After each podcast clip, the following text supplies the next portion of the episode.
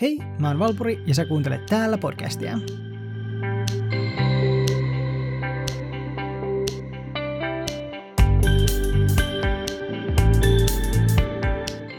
Olen tehnyt Patreon-tilin, joka kautta voi tukea podcastin tekoa erikokoisilla lahjoituksilla 3 eurosta 15 euroon asti. Linkki Patreoniin löytyy jakson kuvauksesta. Kuten Fasessa ja Instassa jo ilmoitin, podcasti siirtyy nyt kahden viikon välein julkaistavaksi, joten seuraava jakso tulee siis 19. päivä. Aloitetaanpas tämän viikon aihe.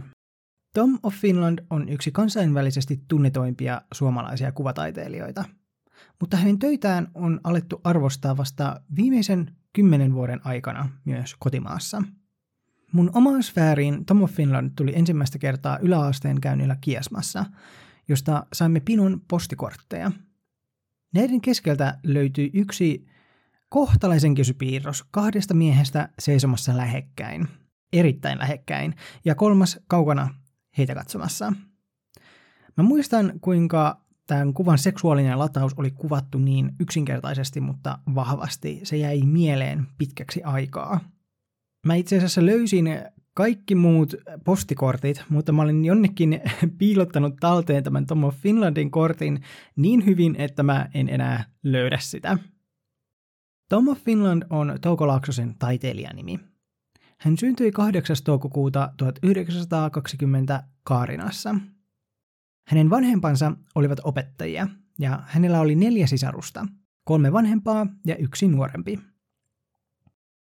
Perhe asui yhdessä toisen isoäidin kanssa koulurakennuksessa, opettajien asunnoksi tarkoitetussa takaosassa. Touko vietti erittäin onnellisen lapsuuden ja usein muistelikin kirjeessään siskoilleen onnellisia hetkiä nuoruudestaan. Opettajavanhemmat pyrkivät antamaan lapsilleen monipuolisen kasvatuksen, johon kuului musiikkia, taidetta, teatteria ja kirjallisuutta – Touko oli monitaitoinen lapsi, joka osoitti erityisesti taitoa pianon soitossa. Hän myös piirsi paljon, ja kun lasten käsiin päätyi Kalle Viksari, Suomen ensimmäinen sarjakuvalehti, hän kopioi sitä huolellisesti ja piirteli myös omia sarjakuvatarinoitaan. Varhaisin Toukon säilyneistä töistä onkin hänen kuusivuotiaana piirtämänsä sarjakuvakirja, joka kertoo suurkaupungissa elävästä pojasta – Taiteilijan alku ei tosiaan missään suurkaupungissa elänyt, vaan peltojen ja metsien ympäröimänä. Siellä hän kasvoi sellaisten miesten keskellä, joita hän myöhemmin usein kuvasi taiteessaan. Metsureita ja maanviljelijöitä, lihaksikkaita työmiehiä. Tässä lainaus F. Valentine Hooven kolmannen kirjoittamasta Tom of Finland-kirjasta. Muistan ensimmäisen ihastukseni yhteen tuollaiseen poikaan – hän oli nuori maataloustyöläinen, jonka talo oli lähellä meidän kotiamme. Hän oli lyhyt, mutta hyvin lihaksikas, ja hänellä oli hyvin sopiva nimi, Urho, koska se tarkoittaa sankaria. Minulla ei silloin ollut harmointa aavistustakaan, miksi olin niin viehättynyt hänestä, mutta muistan, miten piileskelin pensaikossa kesäiltapäivisin katselemassa hänen työskentelyään vehnäpellolla, vyötäisiä myöten alastomana.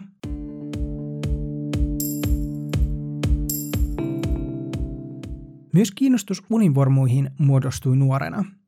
Hän matkusti koululleen linja-autolla, jonka kuljettaja täydessä univormussa koppalakista polvipituisiin saappaisiin oli aina jännittävä näky. Kun lapsuuden epämääräiset viehtymykset kehittyivät selkeiksi seksuaalisiksi fantasioiksi, niissä esiintyi juuri nämä maanviljelijät ja linja-autokuljettajat. Hän ei uskaltanut lähestyä ketään miestä, joten hän käytti kynänsä luomaan sitä, mitä hän ei voinut saada. Kuten nykyään maaseutu ei ole paras paikka homopojalle ja valmistuttuaan ylioppilaaksi Toukolle iski halu muuttaa Helsinkiin ja pääsi opiskelemaan mainosalalle. Homoseksuaalisuus oli laitonta ja yleisesti asenteet olivat kielteisiä. Touko oli erittäin tietoinen tästä ja piti itsekin suuntautumistaan vääränä – hän yritti seurata heteronormatiivisuutta, ja opiskelujensa loppupuolella hänellä oli tyttöystävä. Seksuaaliset kokeilut olivat kuitenkin pettymys sen rinnalla, mitä hän oli kuvitellut ja piirtänyt. Ylioppilaaksi tultuaan hän jopa päätti, että jos hänen kokemuksensa ilmensivät seksin todellisuutta, hän Helsinkiin muutettuaan yrittäisi tulla toimeen ilman sitä.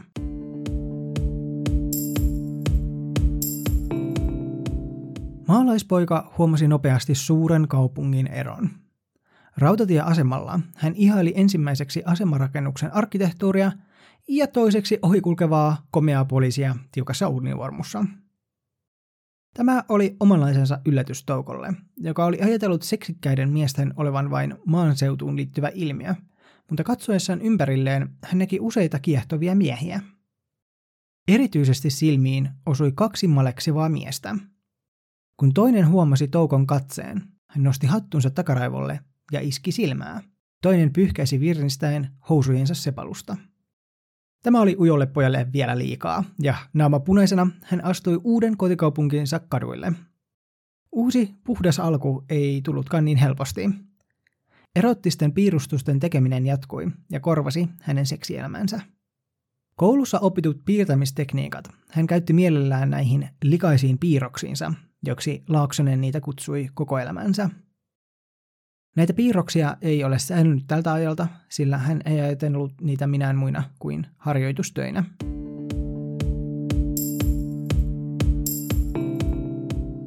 Kuudes huhtikuuta vuonna 1940 Touko kutsuttiin palvelukseen ja opinnot jäivät tauolle.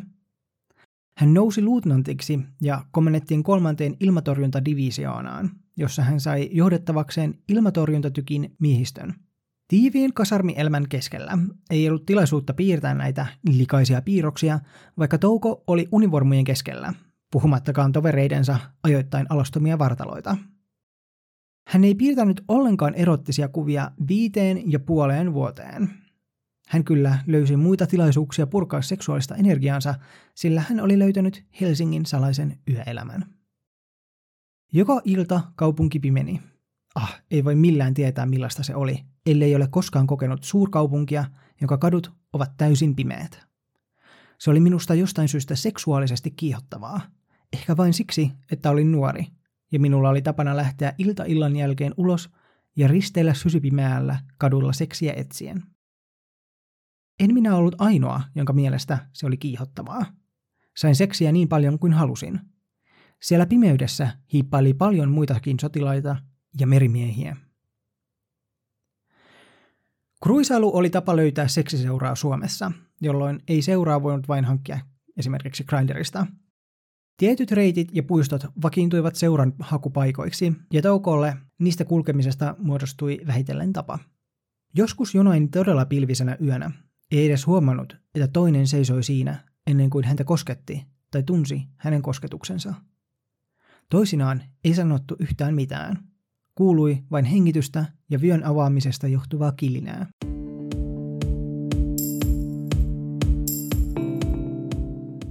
Vuonna 1944 Touko lähetettiin joukkojensa kanssa itärintamalle.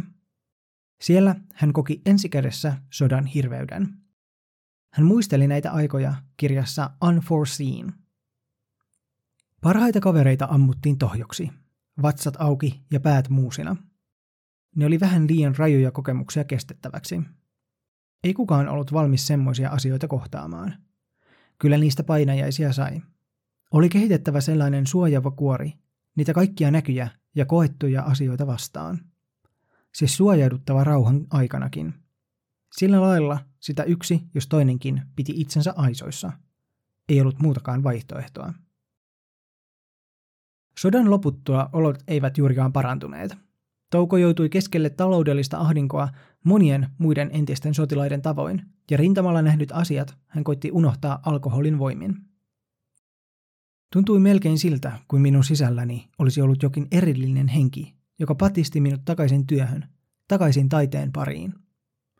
Tulevaisuudessa tämä henki oli tuleva minun yhä uudelleen, aina kun olin masentunut. Se työnsi minut takaisin elämään. Touko Laaksonen aloitti taas opiskelut ja hänet hyväksyttiin Sibelius Akatemiaan. Mainosalan opiskelun lisäksi elämän täytti pianonsoitto ja säveltäminen. Ennen valmistumista hän teki päivisin töitä mainosalalla ja iltaisin soitti pianoa ravintolassa. Yksityisyydessä Touko alkoi jälleen piirtämään, ja sodan jälkeiset kuvat ovat hänen vanhimpia erottisia töitään, jotka ovat säilyneet. Univormut katosivat kuvista pitkäksi aikaa.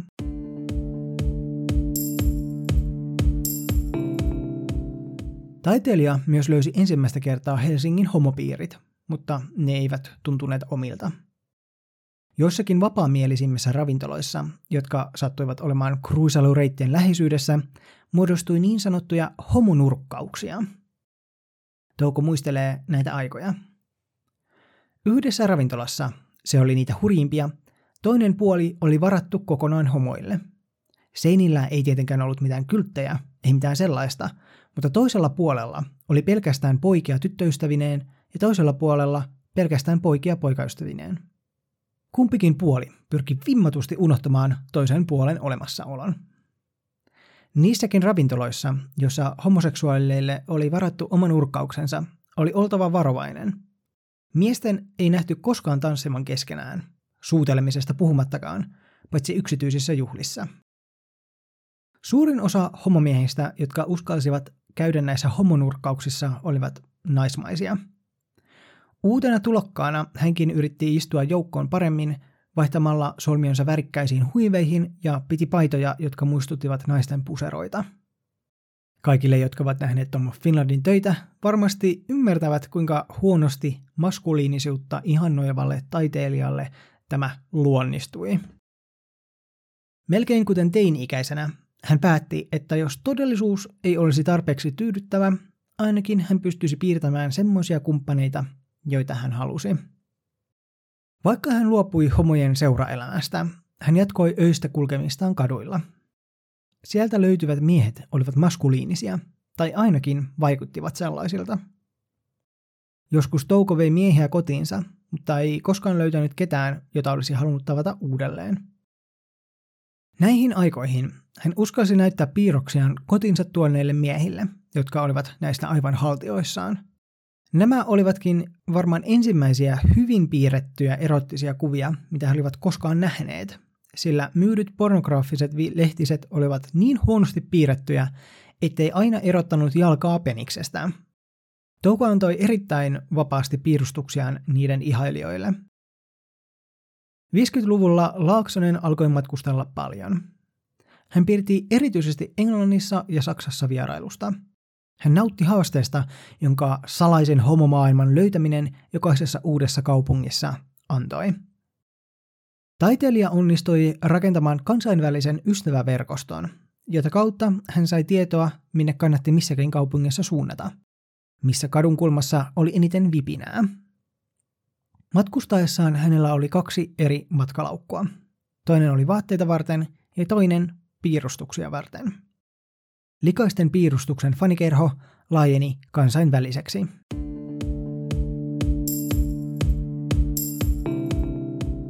Touko oli erittäin rohkea matkustaessaan ja ehkä hieman liiankin.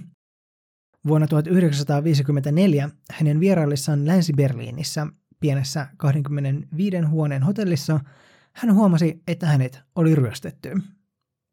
Hänen luottamansa kaveri oli jäänyt hotellihuoneeseen ja vienyt kaiken. Rahat, passin ja matkalaukun täynnä taiteilijan piirustuksia. Vuosien työt olivat kadonneet. Suurin osa töistä pysyikin kadoksissa, mutta vuonna 1984 yllätyksekseen Touko tapasi Brysselissä miehen, joka oli ostanut yhdeksän teosta niistä kolmesta kymmenestä, jotka olivat sinä päivänä kadonneet. Matkustelun jälkeen Suomi tuntui usein ahdistavalta. Hän kirjoitti kirjeessään brittiystävälleen vuonna 1964. Tunnen, että minun on melkein mahdotonta jatkaa asumista täällä ilman sellaisia ihmisiä ympärilläni, jotka ymmärtävät minua. Ei ole kiva olla ulkopuolinen ja vain seurata sivusta, kun muut ihmiset nauttivat omalla tavalla elämästään, joka on minulle vierasta. Mutta tämä pessimistinen tunne menee pian ohi, niin kuin se on mennyt aikaisemminkin. Vuonna 1953 Touko alkoi kaivata kumppania, jotakuta, joka kanssa ehkäpä vakiintua. Näitä ajatuksia hän kertoi sängyssä olevalle nuorelle miehelle, jonka oli kohdannut kadun kulmassa. Seuraavana iltana he tapasivat samassa kadun kulmassa ja viettivät yön yhdessä. Ja seuraavan. Tämä nuori mies oli Veli Mäkinen. Tavatessaan taiteilijan hän oli 21 ja Touko oli 33. Veli muutti asumaan Toukon kanssa ja oli perheen kesken Toukon kämppäkaveri, ja häntä puhuteltiin lempinimellä Nipa. Vain sisko Kaija tiesi heidän suhteensa oikean laadun, ja kolmikko asuikin jonkin aikaa yhdessä. Veli oli ammatiltaan tanssia, mutta myöhemmin siirtyi ravintola-alalle nousten tarjoilijasta ravintolapäälliköksi. Heidän suhteensa vaikutti ajoittain kuoppaiselta, ainakin mitä mä lukemastani ymmärsin. Kaiketi heidän suhteensa oli avoin, sillä molemmilla oli lyhyitä suhteita samanaikaisesti muiden miesten kanssa. Mutta he pysyvät yhdessä 28 vuoden ajan ja kumppanuus päättyi vasta velin kuolemaan. Näin Touko kertoi kumppanistaan Huven kolmannen kirjoittamassa kirjassa. Joskus yrittäessäni piirtää veli laukkasi ympäri meidän asuntoamme ja keskeytti minun työni sanomalla, että vaalean hahmon hartiat olivat vähän vinossa – tai hiipimällä minun taakseni ja tekemällä suutelemisääniä tai viheltämällä minun korvaani, toisin sanoen kiusoittelemalla minua kaikin tavoin tekemästä työtä. Luultavasti hän oli mustasukkainen. Hän ei ollut lihaksikas mallityyppi, enkä minä ollut hänen unelmiensa prinssi. Joskus riitelimme. Minäkin taisin olla mustasukkainen. Hän oli nuori ja kaipasi vielä vapautta. Hän jätti minut. Kaksi kertaa. Minä opin olemaan vaatimatta selityksiä. En minä muutenkaan ole koskaan pitänyt erityisemmin sanasta rakastaja.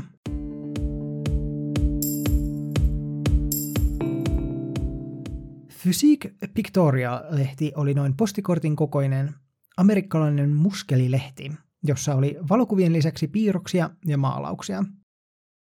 Ystävänsä yllyttämänä Touko lähetti töitään lehden julkaisijalle ja ne julkaistiin heti seuraavassa painoksessa – Tällöin syntyi myös miehen taiteilijanimi.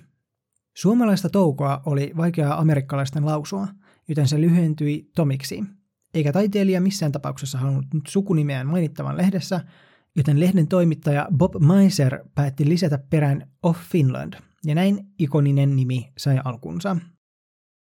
Tom of Finlandin työt olivat valtava hitti, Tehdessäni taustatutkimusta tätä jaksoa varten huomasin, kuinka moni mies muistaa hetken, kun he näkivät taiteilijan töitä ensimmäistä kertaa, varsinkin tämän ensimmäisen kansikuvan. Mielestäni Touko itse kuvailee erinomaisesti syyn, miksi niin monet kokevat vetoa hänen piirustuksiinsa. Noihin aikoihin homoseksuaalinen mies saatiin tuntemaan pelkkää häpeää tunteissaan ja seksuaalisuudestaan.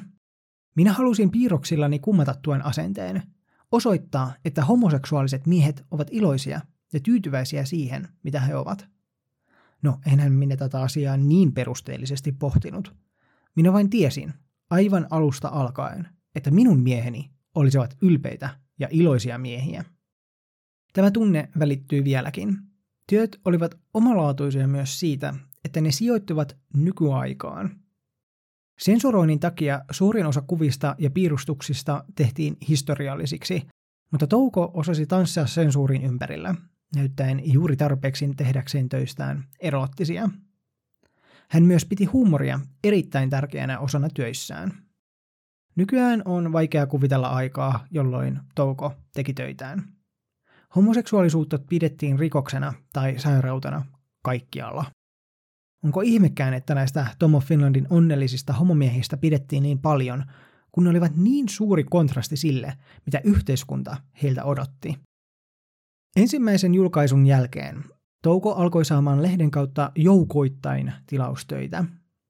Hän ei kuitenkaan osannut yhtään arvostaa töitään ja myi niitä pilkkahinnalla, joka järkytti veliä, joka työskennellessään kalliossa ravintolassa tiesi, kuinka asiakas maksoi siitä, mitä sai – Tulot hänen töistään olivat niin pienet, että Touko aloitti työt helsinkiläisessä mainostoimistossa, jossa nopeasti nousi tiimin johtajaksi ja myöhemmin vielä yrityksen taiteelliseksi johtajaksi.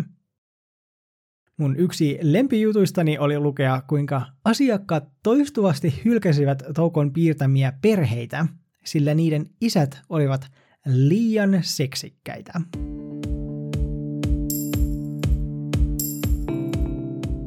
60-luvulla tapahtui muutoksia sensuurilaissa ympäri maailmaa, joka mahdollisti rohkeimpien pornografialehtien julkaisun. Tanskalainen DFT-niminen yhtiö alkoi julkaista Tom of Finlandin töitä sarjakuvalehtien muodossa.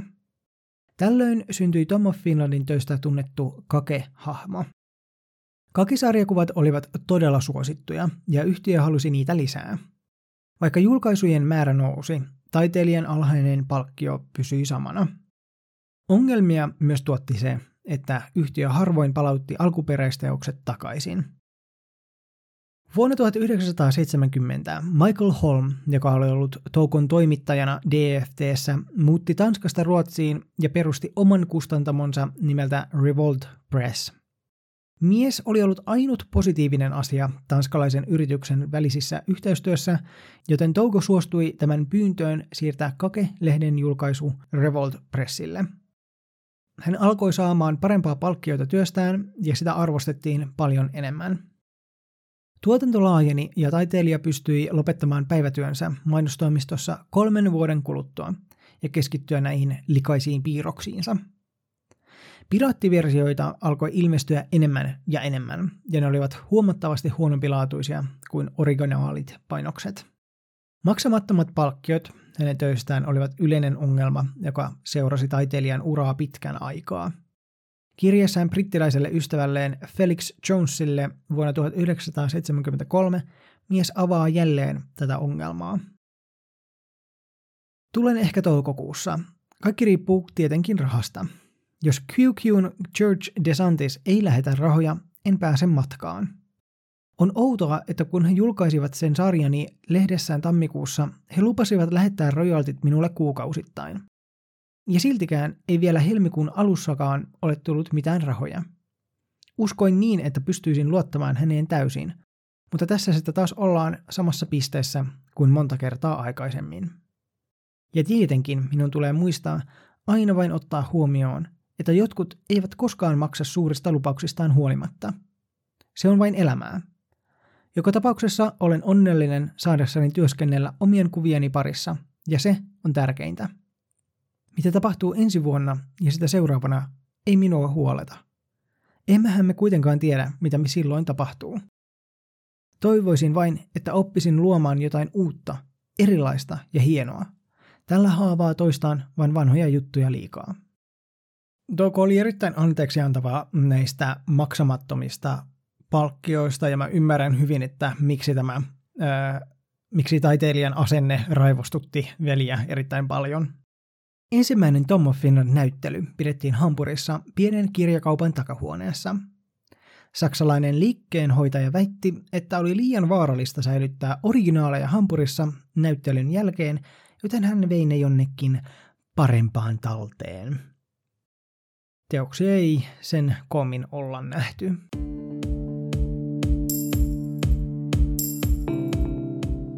57-vuotiaana Touko Laaksosen yksi unelma toteutuisi. Hän pääsisi Amerikkaan ensimmäistä kertaa. Hänet oli esitelty amerikkalaisille, jotka omistivat Los Angelesissa pienen Ions-nimisen gallerian. He olivat pyytäneet taiteilijaa suunnittelemaan vuoden 1978 kalenterin ja pitämään sille näyttelyn heidän tiloissaan. Tällä matkalla hän myös tapasi ensimmäistä kertaa Dirk Dehnerin, josta tuli monien teoksien malli ja lyhyen suhteen jälkeen liikekumppani. Amerikassa hän myös tutustui Robert Mapplethorpeen kuuluisaan valokuvaajaan. Dirk Dehner, joka syntyi Kanadassa 1949, oli nähnyt Tom of Finlandin töitä ensimmäistä kertaa ollessaan 25. Hän näki tämän postikortin kiinnitettynä New Yorkilaisen baarin seinälle ja se teki hänen niin suuren vaikutuksen, että hän päätti hankkia taiteilijasta enemmän tietoa. Hän sai lopulta tämän osoitteen yhteiseltä ystävältä Etienniltä, toiselta erotiikkataiteilijalta. Hän kirjoitti Tomille ihailijakirjeen ja kirjeenvaihdon jälkeen tarjoutui majoittamaan miehen kotiinsa tämän tullessa Amerikkaan. Taiteilija oli ollut yhteydessä kirjeitse ja puhelimitse moniin miehiin, joita hän ei koskaan tavannut henkilökohtaisesti. Hän oli tottunut kuvittelemaan nämä tuntemattomat omien piirroskuviensa kaltaisiksi, ja tämä tapahtui hänen mielikuvituksessaan melkein automaattisesti. Kun hän tapasi näitä miehiä ensimmäistä kertaa, mielikuvituksissa rakennetut lihaksikkaat jumalaiset olennot eivät olleet niitä, joita hän kohtasi – Pettymys oli itse aiheutettua, mutta kuitenkin suurta. Dirkin kohdalla hän oli valmistautunut samanlaiseen pettymykseen. Touko onkin muistellut ensinäkemistä seuraavanlaisesti. Tullin läpimeno hermostuttaa minua aina, vaikka tuolloin minulla ei ollut yhtään likaista piirusta matkatavaroissani. Lentoasema oli kaikkien lentoasemien tavoin täynnä ihmisiä. Sekava paikka. Etsin katseellani lihavaa miestä, ja yhtäkkiä tämä kaveri ojentaa kätensä, hymyilee ja sanoo, hei, minä olen Dirk. Sinä olet varmaankin Tom. En ollut uskoa silmiäni. Hän oli se kuvan lihaksikas, vaalea jumala.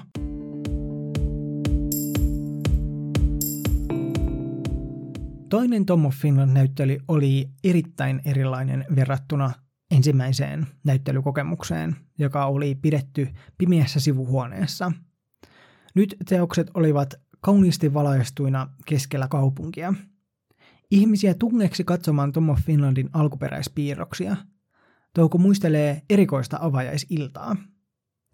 Kesken kaiken joku polvistui ja alkoi nuolla minun housujani saappaista haaroväliin. Vähän myöhemmin valtava musta limusiini pysähtyi etuoven eteen ja jäi siihen odottamaan, kun vantera keski-ikäinen mies astui sisään, tutki hetken minun piirroksiani ja painui taas ulos sanomatta kenellekään sanaakaan. Jotain tuollaista minä juuri odotinkin Hollywoodilta ja Amerikalta. Töitä pyydettiin myös toiseen gallerian San Franciscossa ja kolmanteen New Yorkissa.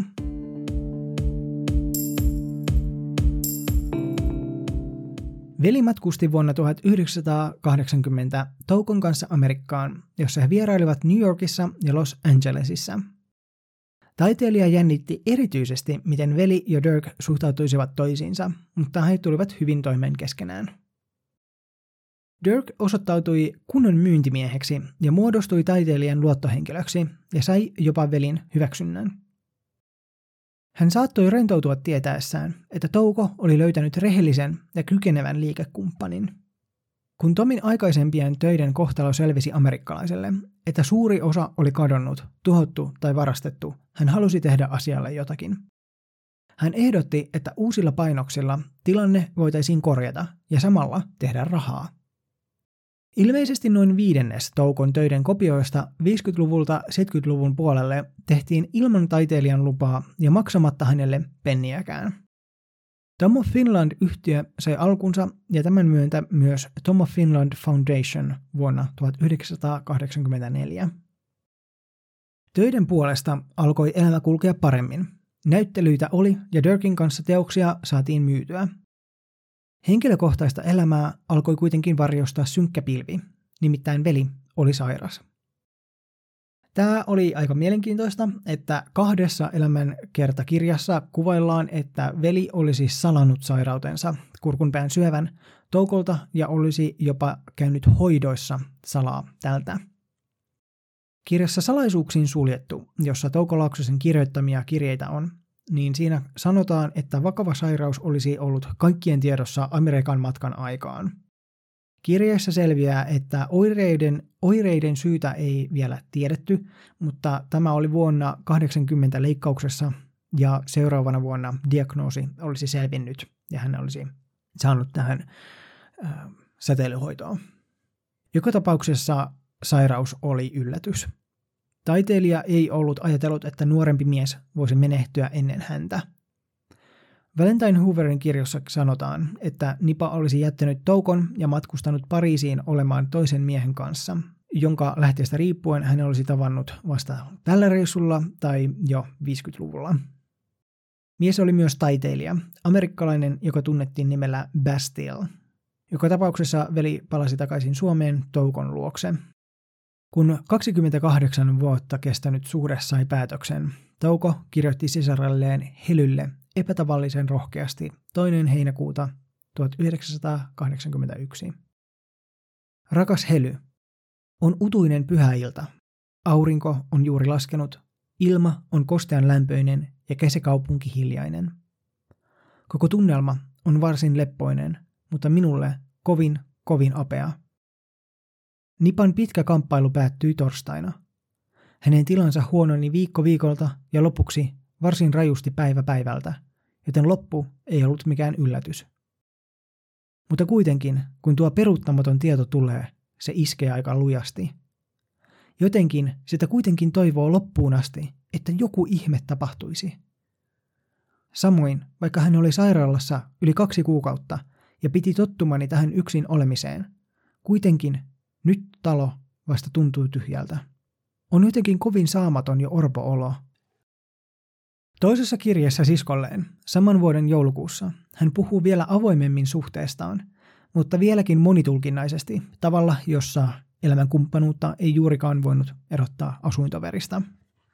Kun Nipan pitkä ja henkisesti kovin raskas kamppailu oli päättynyt ja papin rutiinin omainen puhe Herran viisaudesta ja armosta ohi, oli ensimmäinen reaktioni yrittää paeta syntynyttä tyhjiötä, päästä eroon tosiasioista ja unohtaa. Olen kiitollinen kohtalolle siitä, että joskus ammoin ystävystyin Nipan kanssa. Luulen, että on aika harvinaista, että ystävyys jatkuu noin kauan, eikä vain jatku, vaan kasvaa ja rikastuu vuosien myötä. On näennäisesti aika paradoksaalista, mutta luultavasti pohjimmiltaan ihan loogista, että Nipa niukalla koulusivistyksellään ja varsin aikaisin nuorena poikana kotoa irtautumisestaan huolimatta kuitenkin pystyi minulle opettamaan elämänviisautta ja sen oikeaa arvoa paljon enemmän kuin mitä varmasti oli minun antini hänelle. Minä usein luulin tietäväni ja ymmärtäväni paremmin asioita, ja kuitenkin melkein aina oli päinvastoin. Ei hän silti mitenkään täydellisyys ollut, mutta siinäkin juuri se, että oppi vuosien mittaan ymmärtämään ja hyväksymään puolin ja toisin toisen viat ja vajavaisuudet oli suurenmoista. Se syvensi kiintymystä. Hartaasti olisin toivonut tuon ystävyyden jatkuvan vielä kauan, mutta kohtalo määräsi toisin. Nipa itse olisi halunnut jatkaa elämäänsä. Hän oli täynnä työn intoa, mutta hän oli valmis myös hyväksymään toisen vaihtoehdon, ja siinä hän antoi minulle vielä kerran opetuksen. Hyväksyä elämä, sen muutokset ja loppuminen sellaisena, kun se tapahtuu. Olen rakentanut uusia kontakteja, koska ihmisen, ainakaan minun, ei ole hyvä olla vallan yksin. En pyri löytämään uutta Nipan kaltaista ystävyyssuhdetta, enkä tarvitsekaan, koska tunnen, että hän on kuitenkin mukanani edelleen, niin kauan kuin minä täällä jatkan. Se on hyvä tunne se.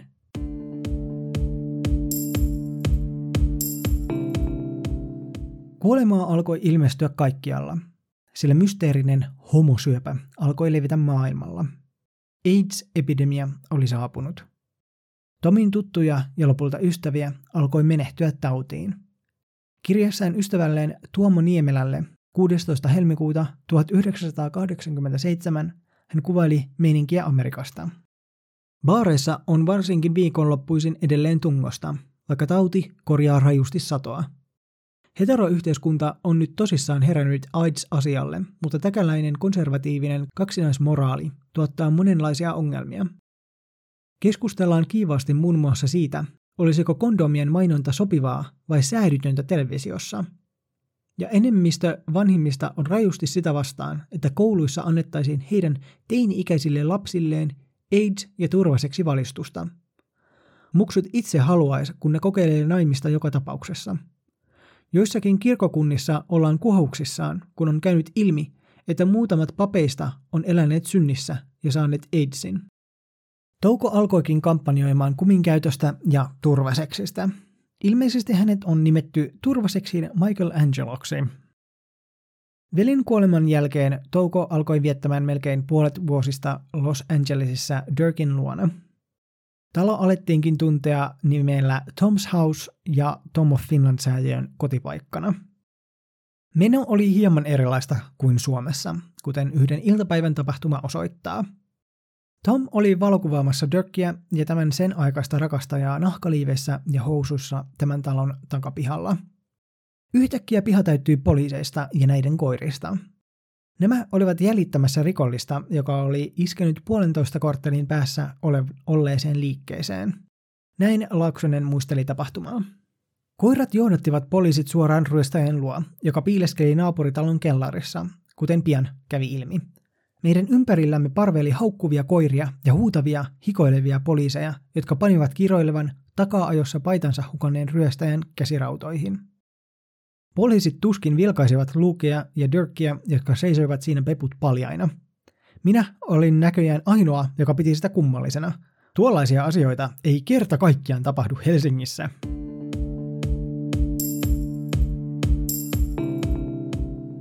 Vuoden 1983 keväällä Tom osallistui Mr. International Letter-kilpailuun, jossa hän oli yksi tuomareista.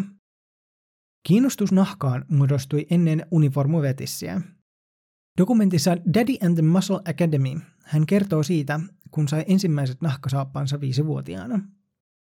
Muistan hyvin, miten en ensimmäisenä päivinä suostunut riisumaan uusia saappaita jalastani.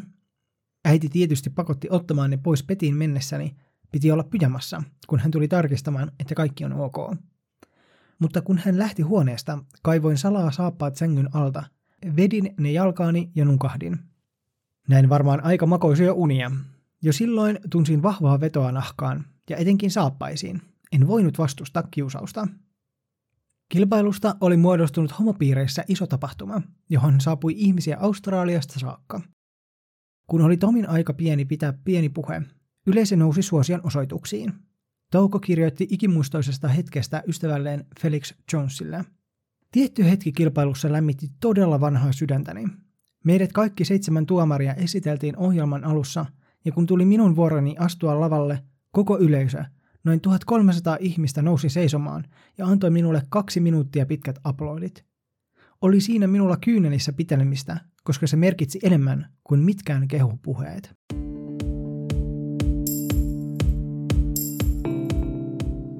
Maailmalla oltiin jo pitkän aikaa ymmärretty taiteilijan vaikutus. Hän pääsi luennoimaan California Institute of the Artsiin vuonna 1987 ja Dirkin avulla he julkaisivat taidekirjoja Retrospective ja Retrospective 2. Tom of Finland-säätiö myös aloitti taiteilijan alkuperäistöiden hankinnan, jotka olivat hajallaan ympäri maailmaa. Kesti todella pitkään, että Touko sisäisti, kuinka paljon hänen töitään arvostettiin ja rakastettiin. Vuotena 1987 toukolla todettiin keuhkoahtauma, joka alkoi oirilla enemmän ja enemmän. 50 vuotta ketjupolttamista oli tehnyt tehtävänsä.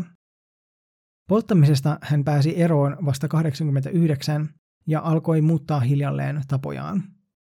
Matkustaminen jäi pois ja hän alkoi huolehtia terveydestään vakavammin. Sairaalakäynnit tihenivät ja lääkkeet aiheuttivat käsien vapinaa, joka esti piirtämisen. Samoihin aikoihin vuonna 1990, kun hän joutui sairaalaan, julkaistiin Suomessa ensimmäinen laaja artikkeli Tom of Finlandista Image-lehdessä.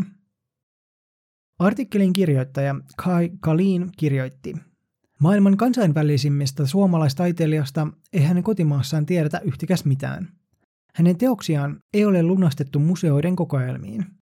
Emme ole nähneet häntä itsenäisyyspäivän vastaanotolla. Tosin Olavi Paavolainen keräili hänen piirustuksiaan. Tom of Finland on myyttisin suomalainen maailmalla Sibeliuksen jälkeen. Hänen kuvataiteensa ei jätä välinpitämättömäksi. Niistä kiihottuu joko seksuaalisesti tai moraalisesti. Suomalaisten tunnustaminen jatkui, sillä samana vuonna Tom of Finland sai Kake ja Mike sarjakuvateoksistaan Suomen sarjakuvaseuran myöntämän tunnustuspalkinnon, puupäähatun. Hän ei päässyt vastaanottamaan tätä itse, koska oli sairaalassa, mutta lähetti uuden assistenttinsa ja mallinsa Viki Wigmanin paikalle. Suomen ruotsalaisen punkkarin esitteli Toukolle Dirk, joka oli tavannut tämän Suomen matkallaan. Kaikkien puupäähatun saaneiden taiteilijoiden alkuperäisteoksista koottiin näyttely, ja Tom of Finlandin teoksia oli ensimmäistä kertaa esillä Suomessa. Tämä aiheutti aika paljon keskustelua, ja ennen näyttelyn avaamista keskusteltiin töiden siirtämistä syrjemmälle, että ne eivät herättäisi niin paljon huomiota. Museon johtaja kuitenkin kieltäytyi siirtämästä niitä. Pitkään keuhkoahtaumusta kärsinyt Touko Laaksonen menehtyi Helsingissä 70 vuoden ikäisenä 7. marraskuuta 1991.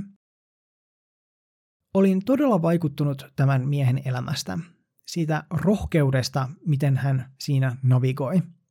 Kun miettii, että lähtökohtana on pieni suomalainen homopoika nahkasaappaissaan maalaiskaupungissa ja lopulta hän on maailmaa nähnyt ja taiteellaan vaikuttanut ikoni. Hän ei antanut muiden määrittää itseään tai sitä, mitä hän kynällään onnistui luomaan. Hän on myös jättänyt vahvan jälkeensä homokulttuuriin, vaikka ei ehkä voi väittää hänen luoneen nahkaan pukeutunutta macho-homoa, voi sanoa hänen kehittäneen sen huippuunsa.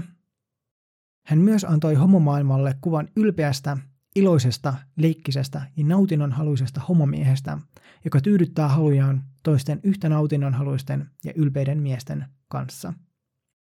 Haluankin lopettaa tämän jakson Tomin omiin sanoihin, Tom of Finlandin Retrospective-kirjan esipuheeseen.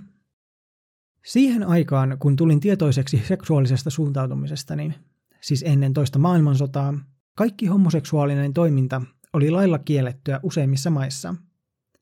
Tuntemani homomiehet tunsivat häpeää ja syyllisyyttä. He kokivat kuuluvansa ikään kuin alempaan ihmisluokkaan, koska heillä ei ollut oikeutta nauttia erilaisesta seksuaalisuudestaan. Minusta se ei ollut reilua, ja vaikka minun olikin kätkettävä omat haluni, tai ehkäpä juuri sen takia, aloin piirtää fantasioitani vapaista ja onnellisista homomiehistä. Pian aloin liioitella heidän miehisyyttään. Halusin osoittaa, että homot eivät ole vain pahuksen hinttareita, vaan he voivat olla yhtä komeita, voimakkaita ja miehekkäitä kuin muutkin miehet. Kuumat seksikokemukseni nuorena miehenä suomalaisten ja saksalaisten sotilaiden kanssa sota-aikaan kehittävät minulle vahvan viehtymyksen uniformuihin, mikä on seurannut läpi elämäni ja toistuu fantasiakuvituksissani. Useiden vuosien ajan tein kuvani salassa muilta, vain omaksi huvikseni. Sitten pikkuhiljaa näytin niitä muillekin, ja vuonna 1957 Physic Pictorial-lehti Los Angelesissa alkoi julkaista niitä. Sitä seuranneina vuosina aloin vakavasti kehittää taitojani yksityiskohtaiseen fotorealistiseen tyyliin saadakseni kuvistani elävimpiä. Tiedän, että nykyäänkin maailmassa on monia ihmisiä, jotka eri syystä eivät hyväksy homoutta, mutta tiedän myös, että on niitäkin, jotka unelmoivat, kuten minäkin. Toivottavasti opit yhtä paljon kuin mä tämän jakson tekemisestä. Seuraa podcastia Instassa, Twitterissä ja Fasessa. Linkki Patreoniin löytyy jakson kuvauksesta. Kiitos kun kuuntelit. Nähdään taas. Bye!